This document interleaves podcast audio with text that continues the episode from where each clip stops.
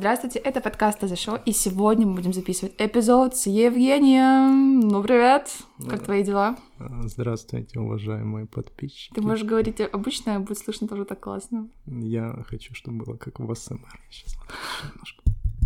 Здравствуйте. Ой, дела такие, на самом деле настроение у меня сегодня хорошее на редкость, потому что э, я не выспался. Обычно... Нет, этого хорошее. У меня очень часто, когда я не высплюсь, у меня настроение лучше, чем когда я хорошо посплю, потому что я очень редко могу поспать, ну, нормально, там, в ну, количестве, там, 8 часов угу. или больше.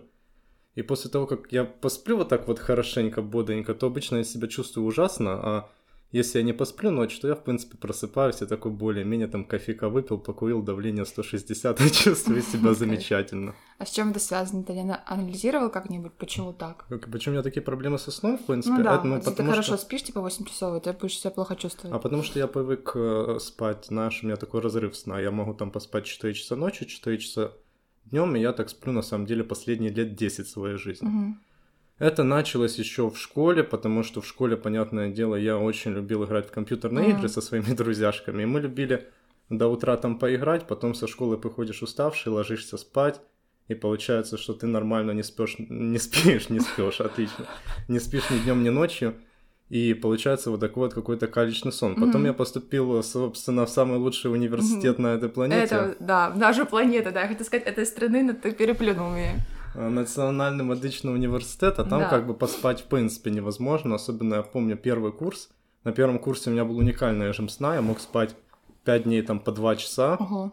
и потом э, в субботу я просто спал часов 16, я высыпался в один день за всю свою неделю. Угу. Ну и, понятное дело, потом уже на старших курсах пошла работа, сейчас еще дизайн, а у меня же ненормированный рабочий график, у меня такое бывает, что в больнице там бывает дежурство. Дежурство это всегда проблема, потому что с дежурством нельзя себе построить нормальный режим сна. Я очень часто выстраиваю себе вот нормальный режим сна, как у нормальных людей. То есть я там ложусь спать в 10 часов, просыпаюсь рано утром, чувствую себя в принципе нормально, потом одно дежурство, и это все сбивается. Угу.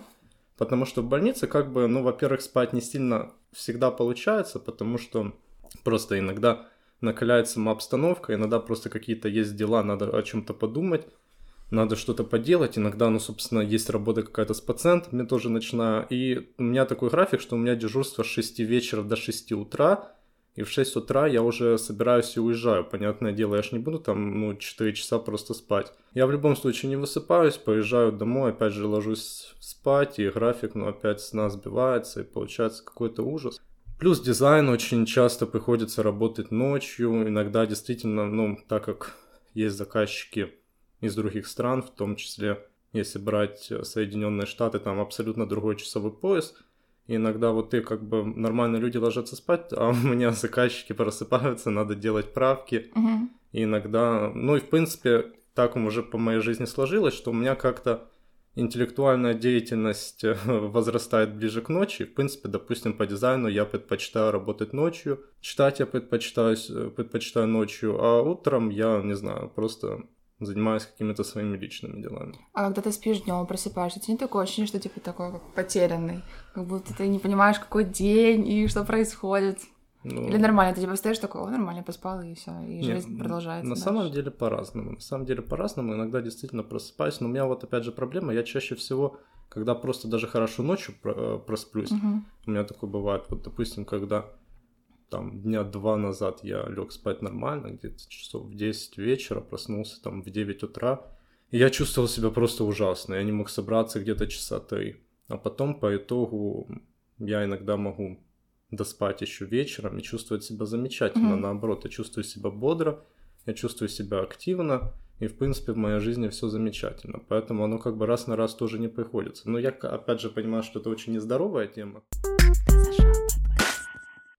Окей, прежде чем перейдем к твоим историям, давай короткий блиц такой. Можно отвечать как угодно. Нет, короче, правильно? А, а, а будет вопрос, сколько ты зарабатываешь? Да, потом вы типа там добавьте к этому то, сколько получится. А, а, И оказавшись перед. Оказавшись перед а, Зеленским, что да. ты ему скажешь? Какая твоя любимая еда? Наверное, мясо. Я мясоед. Я на самом деле абсолютно не могу представить свою жизнь без мяса, потому что я очень люблю мясные продукты. Я как бы, несмотря на то, что у нас сейчас популярно мясо не есть. Я, в принципе, люблю очень сильно животных. Я люблю животных больше, чем людей. Мгм. Намного. И, в принципе, даже мне нравятся и коровки, и свинки, и курочки. Я их нахожу очень даже милыми, но, к сожалению, сама природа сложилась так, что я не могу лично отказаться от мясных продуктов, потому что они мне приносят как минимум колоссальное удовольствие. А А какая у жизнь тебя группа крови? первое положительно. А, Вот ты веришь в эту теорию, смотря какая группа крови, такие люди, типа, и по пред- предпочтениям еде. Например, вот, мясоеды — это первая группа крови, вторая — это, типа, вегетарианцы, третья, там, что было по молочным, по-моему, продуктам. Короче, ну ты вписываешься в эту теорию пока что. Ну, на- наверное. Ну, лично у меня как бы друзишки, друзьяшки с Мгм. разными группами крови тоже. Но мы И все бы- мясоеды? И все мясоеды. У меня лично в кругу общения, я сейчас не могу вспомнить, чтобы у меня были люди, которые не едят мясо. Мгм. То есть у меня абсолютно все любят мясо, и девочки, и мальчики, и родители мои мясоеды, понятное дело. На протяжении всей моей жизни для меня, чтобы хотя бы один день я не поел мясо, ну, в любом его проявлении, в Мгм. каком-то даже самом простом, такое бывает очень редко. Окей. Твое любимое место в Киеве? Мое любимое место Киева на самом деле тяжелый вопрос, потому что они менялись. У меня раньше было несколько любимых мест. А, вообще их три, я назову топ-3. Мгм. Давай, твой топ. Первое это была и остается Оболонская набережная, потому что так как я живу в Оболонском районе, вот этот парк Наталка, я Мгм. считаю, что это абсолютно лучший парк в городе Киеве. Кто не согласен, это их мнение, я его осуждаю, я с вами не согласен.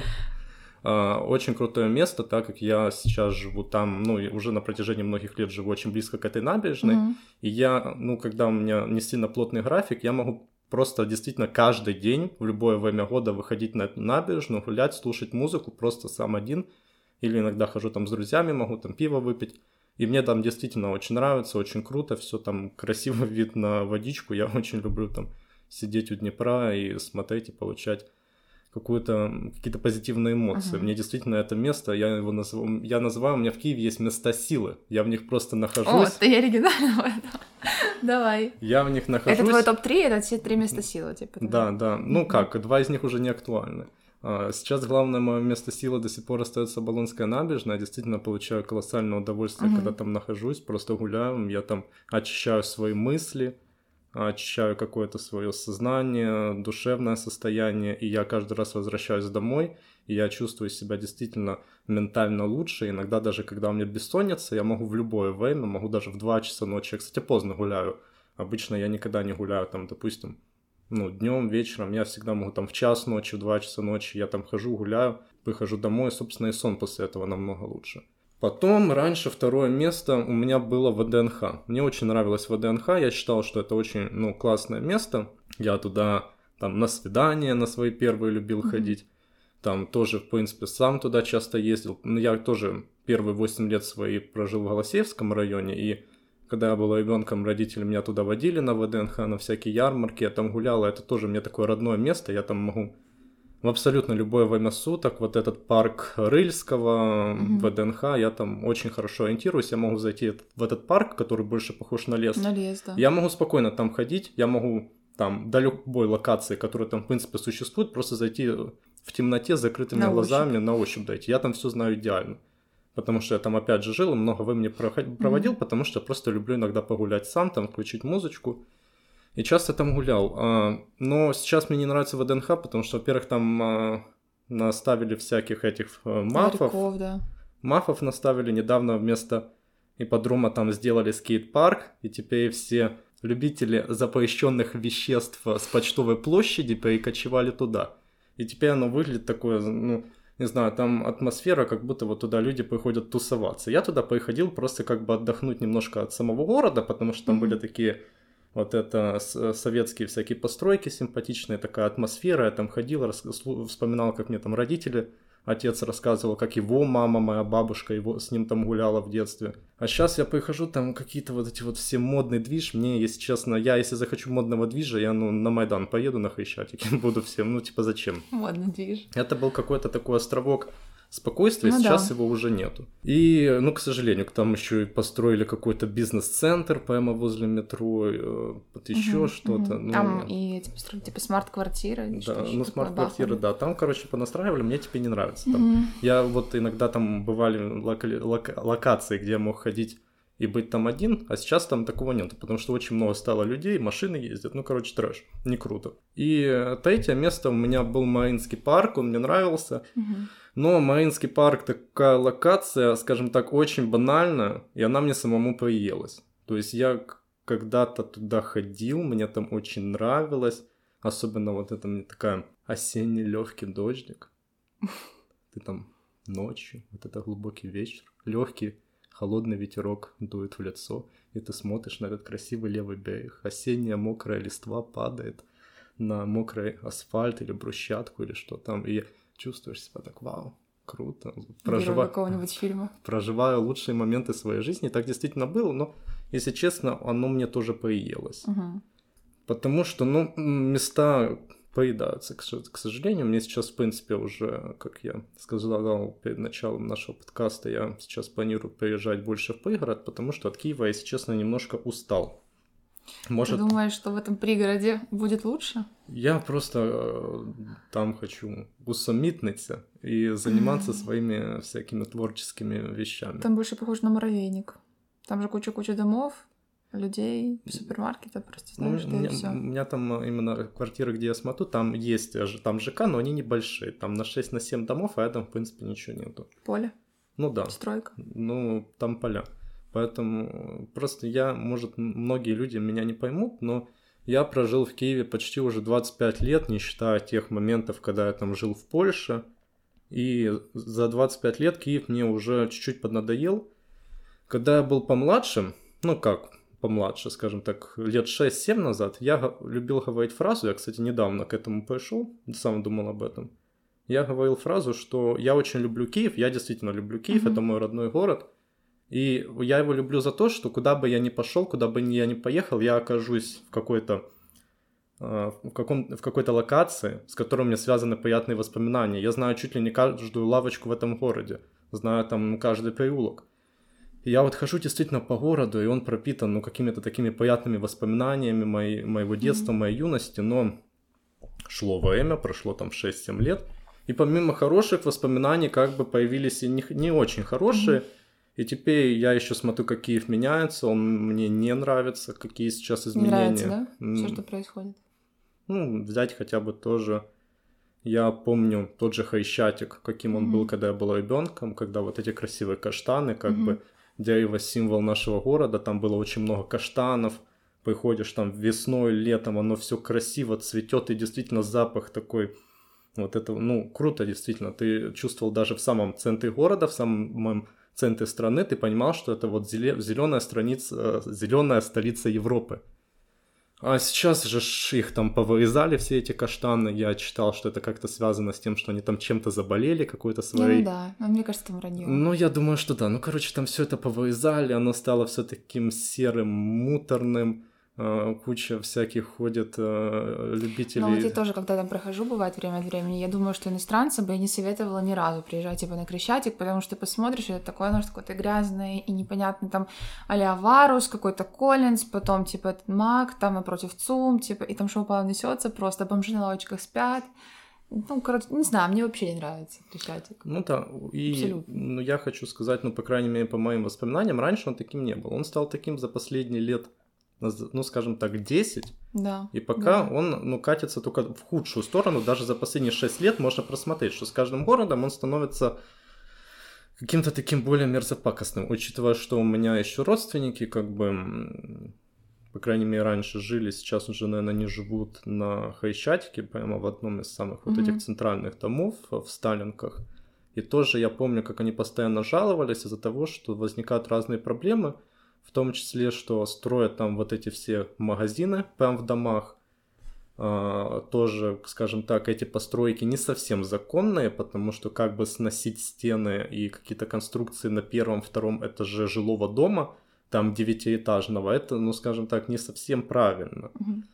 и как-то оно в черную тоже давали все эти разрешения, дома там по ним идут трещины, тоже как бы оно все рушится, есть проблемы с коммуникацией, там к тому же высокая преступность, даже в самом центре э, города, на Хрещатике, на Майдане, там э, куча ходит всяких алкашей, всяких угу. людей, употребляющих запрещенные вещества, что мы очень сильно осуждаем.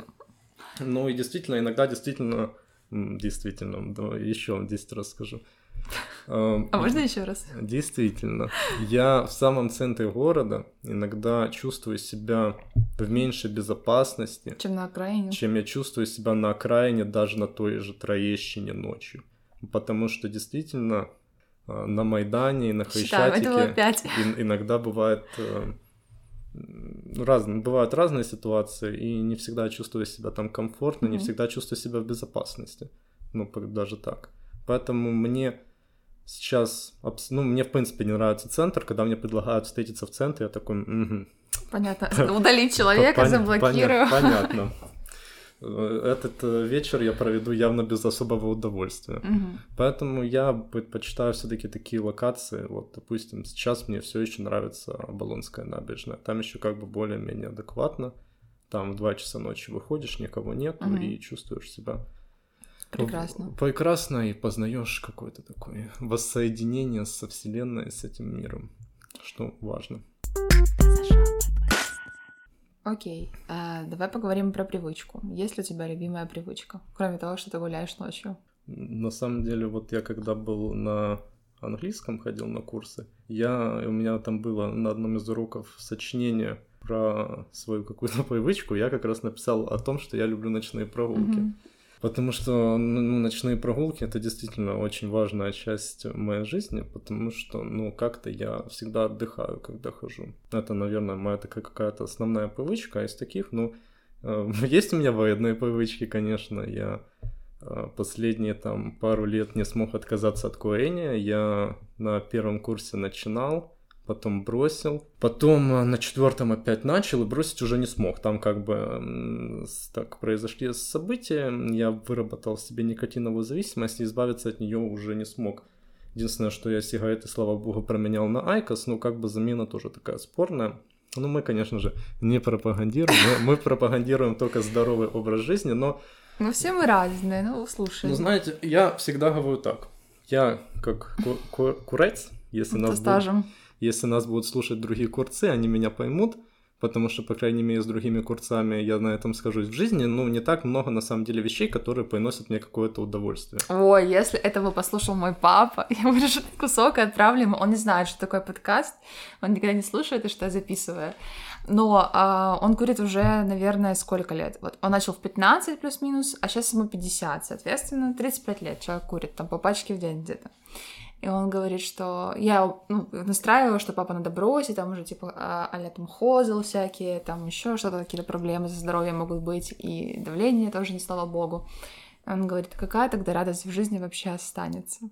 Ну, я в этом согласен, потому что это действительно так. Я, ну, опять же, я всегда, мне неловко говорить на эту тему, потому что я чувствую, как будто я пропагандирую то, чтобы люди не бросали курить, но во-первых, э, действительно, курение, вот именно если люди курят не ради... На первом курсе я бросил, потому что я начал курить, потому что это было модно. У нас mm. все ходили на курилку, типа, я, ну, попал в компанию, где курили все. все? Я, я ходил, я там что-то, ну, типа, вот так вот посасывал эту сигарету, mm. типа, и, ну, даже, собственно, ну, не получал от нее никакого эффекта. Я просто даже курить не умел, но я ходил со всеми за компанию. Понятное дело, что потом на протяжении жизни там на каких-то вписках, пьянках я тоже покоивал, но не как бы ничего серьезного. И потом на четвертом курсе, когда у меня в жизни уже возникли какие-то там определенные личностные проблемы, я начал курить. Э, ну, я тоже тогда покоивал, и в какой-то момент я понимаю, что вот у меня есть эти проблемы, я покурил, и мне стало легче. У меня произошла ситуация, я про нее так рассказываю. У меня был когда-то день в моей жизни, это было в мае там 2019 года, когда я как раз учился на четвертом курсе, у меня был очень тяжелый день. Очень плохие события произошли в моей жизни, я чувствовал себя ужасно. Я сел на лавочку, достал пачку Винстона и выкурил за 20 минут 7 сигарет. Ну, типа, это мой абсолютный рекорд, и сейчас я бы такое повторить, наверное, не смог бы. Ну, mm-hmm. просто ну, настолько было ужасное моральное состояние, что я, ну, их просто вытянул и даже не заметил. Я помню, что после того, как я их вытянул, я почувствовал просто какое-то блаженство и облегчение. Ну, то есть, действительно, мне стало легче, мне это помогло. И я к этому привыкнул. Вот же как бы в чем проблема этой психологической зависимости. Понял, что это приносит мне какое-то облегчение, и каждый раз, когда я чувствую какие-то такой моральный гнет, я начал курить, и, собственно, так зависимость и выработалась. Потом я еще поехал в Польшу сразу же, а Польша это очень такая страна курильщиков, там именно эта культура, она находится на таком высоком уровне. Там, если ты куришь, это аргумент абсолютно на все. Я тебя перебью здесь. Я просто помню тот момент, когда я приехала первый или второй раз в Варшаву, Коля, и там куча тоже парков, где люди бегают, это все супер. Но был чувак, он бежит, и видно, что он спортивный, и он при этом курит. Бежит и курит. Я такая, типа, что? Ну, так. Оля говорит, да, нормально, в Польше типа вообще почти все курят здесь, они там, ну, скручивают в основном Да, сами да, там. потому что дор- так дешевле. Д- Да. дорог- дорогие сигареты, но у нас они сейчас стоят уже не намного дешевле. Я помню, в 2019 году там пачка стоила где-то, если в гривнах 120, у нас она тогда стоила 30. Но у нас сейчас как бы пачка сигарет тоже стоит гривен 50-60, Ну и мы да. посте- постепенно к этому идем. Но у них дешевле, они, да, покупали себе эти гильзы, бумагу и крутили сами. Но я помню, когда я работал, у меня, у нас аргумент на работе «я хочу покурить», он, Железобетон. он был железнобетонным. Я помню, когда кто-то, ну так как я там первые дни еще, ну, как бы стыдился, ну, типа в незнакомой Мгм. стране, я работал с поляками, когда я ж там особо не борзел, несмотря на то, что я польский на тот момент знал очень хорошо, я его учил. Но когда кто-то из поляков такой говорил, что, э, типа, что он хочет покурить, просто все бросали работу, и мы все шли курить. Типа, и вот аргумент «я хочу, мы хотим покурить», он работал, и никто даже не мог и слова сказать. Мгм. Все шли курить, потому что это был просто ритуал. Потом я с сигарет перешел на Айкос, потому что этот а, постоянный запах э, гнилья от рук, изо рта и от волос, от одежды, это ужас, конечно. Некоторые не воспринимают айкосы, говорят, что только сигареты это трушная вещь, и, типа, если уже куришь, надо курить сигареты. Мне просто, я после того, как начал курить Айкос, иногда вот бывали ситуации, что Айкос может разрядиться, я там у кого-то брал сигарету, я на самом деле ну, поймал себя на мысли, я сигареты курить уже не могу. Мне их, во-первых, курить тяжело, потому что вот этот прямые продукты сгорания, они как-то, ну, тяжело мне даются, и они, надо привыкать к этому за- заново, потому что я отвык именно от сигарет в их прямом понимании. Действительно, ну, к тому же, опять же, вот это я тяну, и такое ощущение, что, ну, я просто костер, костром, вот это, знаешь, как некоторые спирт вдыхают, Да, когда заболеют, да. а я вот так над костром встал и пытаюсь вот этим дышать. Прикольная ассоциация. И, и мне, ну, не нравится. А Айкос, Айкос, опять же, многие, вот, допустим, даже когда люди курят со мной рядом Айкос, у многих моих друзей Айкос есть, он ужасно воняет. Мгм. Даже когда, ну, я, как человек, который курит Айкос полтора года, когда кто-то курит Айкос рядом со мной, он воняет ужасно. А я этого не чувствую. Мне, мне у него блаженный вкус. если там- То есть его запаха я не чувствую вообще, а вкусики там есть всякие Ну да. прикольные, там э, с ментолом, понятное дело. Э, Жизнь одна, и мы проживаем свою лучшую жизнь. Зачем там д- думать над тем, что будет завтра? Перейдем к четвертому вопросу. Всего это еще блиц, напоминаю. Твой любимый мат, если ты материшься. Наверное, блядь, я его очень часто использую просто как со- со- соединительную часть предложения. Я могу просто, ну, еще и слово вставлять, но я все-таки стараюсь. Я, нас, кстати, насколько помню, сколько я сейчас сижу, я, я даже ни разу не смотрелся. Как Да, еще не было. Я, я вырабатываю, я Просто вырабатываю. Женя такой вначале говорит, а можно тут материться? Я говорю, ну да, конечно, можно. И уже идет 20-30 минута, и ой, что, не матерился? Ну да, но Надо разбавить это. э, иногда вот действительно могу просто, ну, предложение соединять словом блядь, и, ну, э, просто или использовать как его, как отдельное выражение эмоций. И заключительный вопрос Блица — это о чем ты думаешь перед сном? Честно скажу, у меня бывают, от- ну, исходя из э, того, как мы Мгм. начали нас, раз- наш разговор, бывают проблемы со сном, поэтому мне бывает тяжело уснуть, и когда я начинаю о чем-то думать, я потом могу просто не уснуть, как это было сегодня. Сегодня я начал думать о- обо всем подряд, и такое происходит, что вот это все мысли начинают в голове крутиться, и потом уже уснуть невозможно. Обычно в такие моменты я просто иду гулять, когда понимаю, что ну, уснуть тут уже просто не получится. Обычно я стараюсь выработать у себя в голове какой-то один паттерн и начать его продумывать. Обычно этот паттерн какой-то, ну, я просто представляю какую-то ситуацию и начинаю ее там дальше фантазировать. Какие-то обычно ситуации такие занудные, Мгм. чтобы они не сильно, ну, мое внимание на себя притягивали. Там думаю что-то там про свое будущее, про свое прошлое. И что-то я как-то развиваю эту сюжетную линию, и потом, пока ее развиваю, я просто засыпаю. Угу. Прикольно. А ты не заставляешь себя заснуть? Например, вот ты говоришь, что мысль за мыслью идет, у меня такое тоже бывает, но я себе говорю, типа, надо заснуть, ну, типа, надо спать. Я... И заставляешь себя, там, чем, Я чем сильнее себя заставляю, тем выше шанс того, что я не усну. Я если понимаю, что я у меня не получается уснуть, я просто начинаю заниматься чем-то другим, даже mm-hmm. если понимаю, что утром я буду чувствовать ужасно, но лучше я уже ну, проведу время с пользой, чем если чем буду крутиться и, и пытаться Согласна. уснуть. Я, я начинаю читать такие моменты, и как-то вырубает бывает. Ну да, потому что если не получается уснуть, то заставить себя очень сложно. Очень Правда. сложно себя заставить. Ну, это, скажем так, оно приходит или само, или никак, потому что самого себя не получается заставить. Ну, у меня, в принципе, ну, уважаемые слушатели, вся моя жизнь это то, шоу, я не могу понять, э, я расплачиваюсь за какие-то грехи своих предков, наверное. Но Тазашот действительно вот после 6 э, лет моего обучения богомольца меня эта мысль преследовала абсолютно каждый день. Абсолютно каждый день я сижу, думаю, боже, за, за что мне действительно вот эти все наказания? А оказался я на самом деле в медицинском университете а, по такому принципу изначально. Угу. У меня отец врач, он, кстати, тут работает недалеко от, от, от, от, нашей, от нашей локации, где мы находимся. И так как э, у моей мамы, у нее она работала медсестрой, у нее среднее медицинское образование, и высшее у нее медицинский психолог, ну как психолог она, она не работала, она на заочке получила это образование, она ни дня не отработала, поэтому это такие психологи, которым э, самим нужен психолог.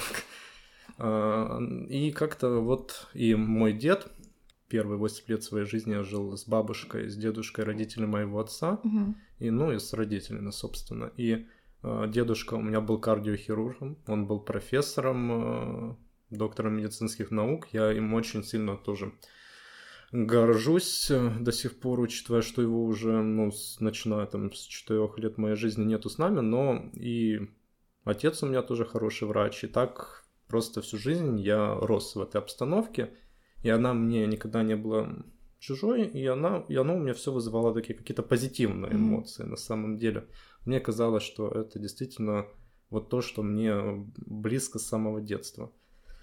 Родители критически были настроены против этого. Я еще хотел. Они не пойти... хотели, чтобы ты шел. Я думала, наоборот, не, не, тебя. Не, абсолютно не хотели, не абсолютно не хотели. Я их на самом деле сейчас очень хорошо понимаю. Я, мы к этому сейчас еще вернемся. Вот я сейчас начал рассказывать историю. А после девятого класса мне очень не нравилось в школе, у меня были плохие отношения с одноклассниками. Я хотел после девятого класса уйти в лицей Богомольца, который есть у нас. Меня родители не отпустили, сказали, что, ну, нет, мы тебе не дадим стать врачом. Они прям стали против, они меня в лицей не отпустили, хотя я поступил бы в него спокойно, потому что, ну, я закончил школу с золотой медалью, у меня бы не было проблем с, там, с поступлением куда-либо. Они сказали нет. Они хотели, чтобы я там пошел в юриспруденцию, потому что там были определенные, э, ну, связи хорошие, чтобы я там стал адвокатом или еще кем-то там. Не хотели, чтобы я был врачом, потому что сказали, что мне отец сказал тогда фразу, я еще помню, это было в девятом классе, мы были на Оболонской набережной, отец поехал, у меня родители в разводе, поэтому mm-hmm. когда мои родители собирались в моей жизни поговорить со мной, ну, чтобы мы втроем пообщались, это всегда были какие-то критически плохие ситуации. Это так близко мне. Это, эти встречи никогда ничего хорошего в моей жизни не ага. приносили. И слава богу, их уже, эти встречи не происходят очень много лет. И мне отец тогда сказал фразу, я ее понял буквально вот где-то на четвертом курсе. Он мне сказал, что э, любая работа, она существует, в принципе, для того, чтобы приносить деньги. Даже если человек занимается тем, что ему очень сильно нравится, рано или поздно это может поесться, а деньги надо будет зарабатывать всегда. Ну, я потом в своей жизни, ну, я потом эту фразу доработал на четвертом курсе, я пошел к тому, что действительно у меня в жизни было много разных рабочих мест, я работал в разных сферах, и в, во все, ну, в большинстве а, этих сфер э, мне поначалу нравилось работать. Но в, в абсолютно всем люди выгорают. Я на, в этом уверен на 100%, потому что даже я сейчас вот э, то, что я занимаюсь э, параллельно своей интернатуре, я занимаюсь дизайном, мне ну, очень нравится то, чем я занимаюсь, но бывают даже ситуации, когда на каких-то определенных проектах выгораешь до такой степени, что просто ничего не можешь сделать. И просто бывают такие месяцы, месяца выгорания, но ты все равно понимаешь, что тебе надо работать, потому mm-hmm. что просто захочется кушать.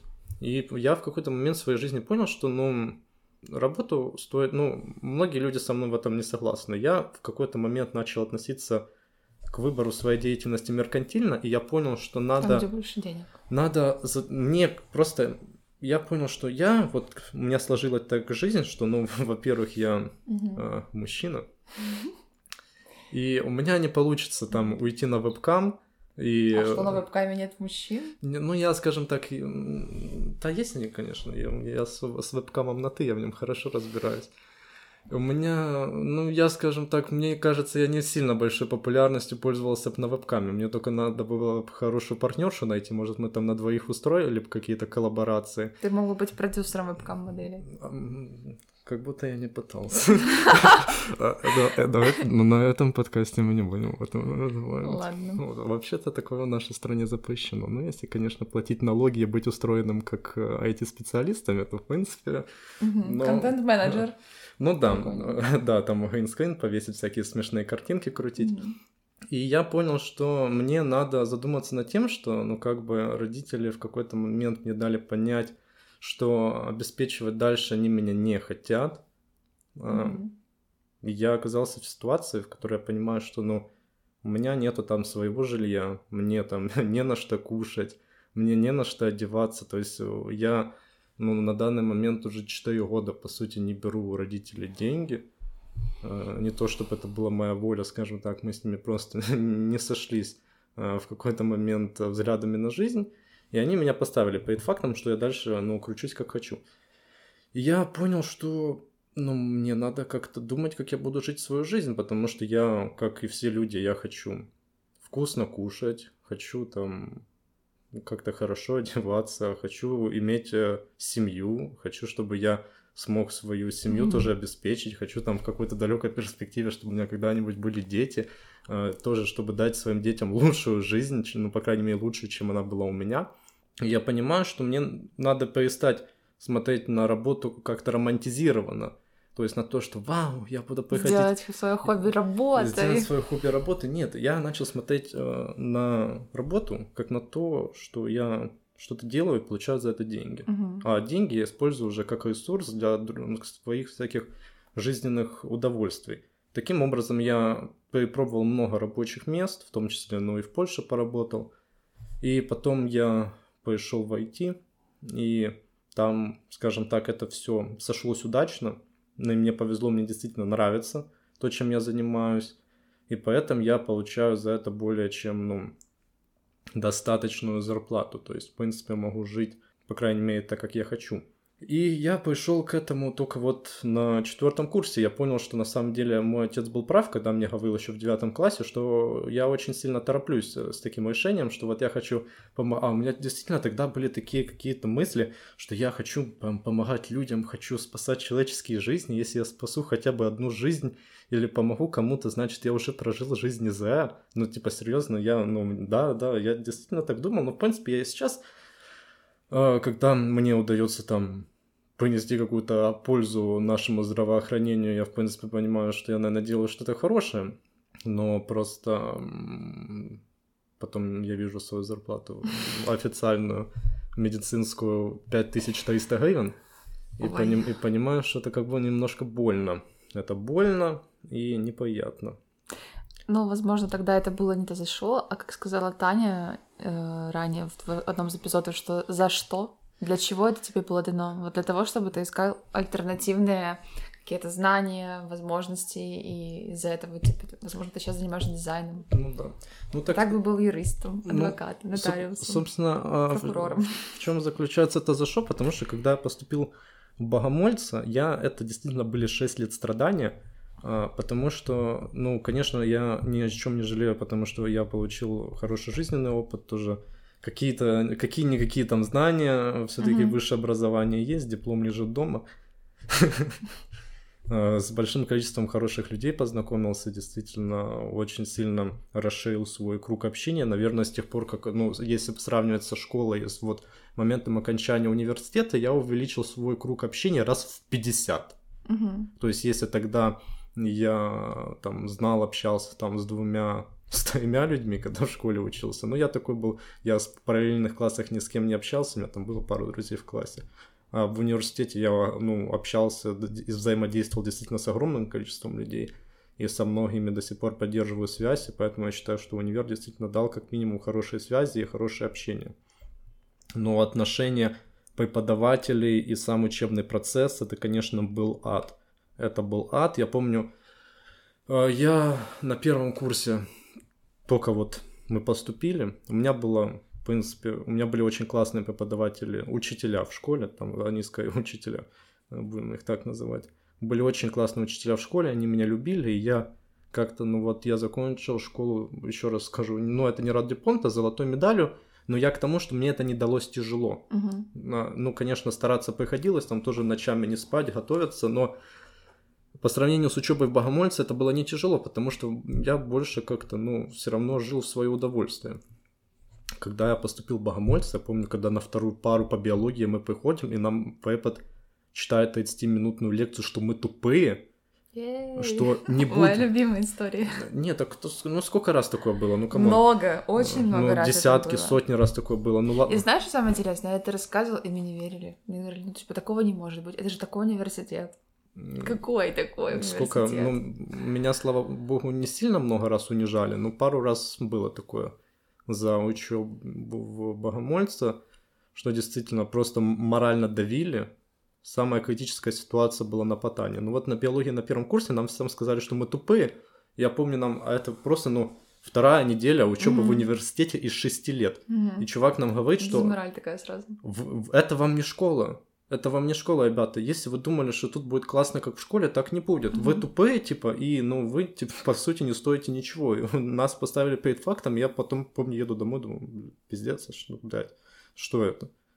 Ну, типа, просто что это? Я помню, что очень быстро все эти идеалы, они отпали очень быстро. Мгм. Я уже к зиме первого курса понимаю, что я попал в какой-то концлагерь, и что в ближайшие года я буду только страдать. И оно так и оказалось, потому что, как я всем говорю, первый, второй, третий курс становится только хуже, четвертый, пятый, шестой там уже полегче. Да. Первый, конечно, был тяжелый. Тяжелый морально, потому что вот это я перестраивался из такого мальчика-отличника в человека, который просто, ну, хотя бы хочет, чтобы его не отчислили. Мгм. На втором меня уже там один раз чуть не ёбнули из университета, потому что подфис у меня там загулял. Я просто, у меня какая-то на втором курсе уже была такая апатия. Я помню, у меня там по БХ было там 7 НБ или 8, куча двоек по, по физе, потому что просто приходил на пару и втыкал вот так в потолок. Я вообще ничего не хотел. Но мне это не нравилось, мне, ну... Почему ты не ушел? Так, э, а, ну, во-первых, я еще тогда находился под определенным влиянием родителей, они, Мгм. наверное, не поняли а, того момента.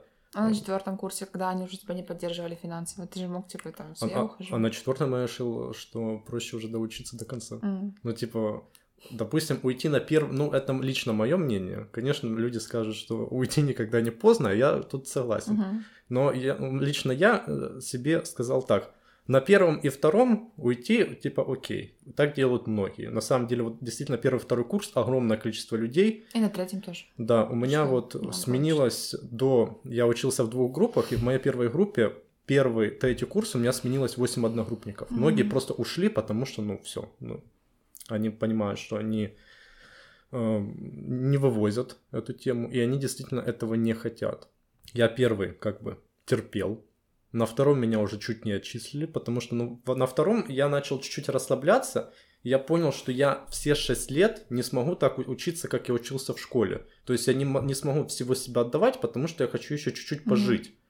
Но я понял, что я хочу в первую очередь жить свою жизнь, а потом я поставил свою жизнь выше, чем учеба в университете. Поэтому я перестал как-то очень близко воспринимать к сердцу вот эти вот там плохие оценки, двойки, НБ, потому что на первом курсе, я помню, когда мне поставили первый тройбан, я там... Что это такое? не, я просто, Как, ну... это- как жить дальше? Я просто позиционирую себя как перфекциониста, и я помню, Да. когда мне в третьем классе на контрольной по матану, а я учился, у меня был физмат-класс, я математику знал очень хорошо, и когда мне на, в третьем классе на, по контрольно по матану поставили вместо 12 11, я э, вышел в коридор и начал плакать, потому что для меня это был удар, потому что я помню, мне там, мне снизили балл за то, что я там что-то чертил какую-то линию, и как-то я там ее не доделал. Типа, ну, решение было правильным, я там просто что-то не дорисовал. И мне так обидно стало. Потом я поступаю в Богомольцы, и мне просто там тройбан, тройбан, тройбан, два, тройбан. И я такой понимаю, я, даже когда ты отвечаешь хорошо, тебе все равно не ставят нормальные mm-hmm. оценки, как-то оно так все неадекватно происходит. Даже ну, хорошим ребятам строят, ставят какую-то хуйню, а, а иногда тем, кто ну, вообще не раздупляет абсолютно ничего, многие люди доучились до шестого курса и получили дипломы, хотя они да. не смогут назвать ни одного отдела кишечника и просто даже ну, не знают абсолютно ничего. И таким людям ставят пятерки. И у меня как-то мой такой детская моя психика, я пози- ну, позиционирую, что у меня на первом курсе еще была такая детская психика, потому что я был, в принципе, изначально домашним ребенком. Э, и, скажем так, мама водила в поликлинику за ручку до 11 класса. Когда я встретился с вот этим каким-то реальным миром, мне было очень тяжело. Меня это очень сильно поломало, в том числе и характер у меня сильно поменялся. Вот многие говорят, что у людей характер по жизни не меняется, у меня очень меняется, сильно поменялся. Меняется, меняется. Я не согласна. Я был э, до университета таким очень сильно меланхоликом и mm-hmm. интровертом. Я сидел себе дома, играл в компик, типа, и меня ничего не смущало. А потом как-то вот, э, когда я столкнулся с этой реальной жизнью, меня очень сильно поломало.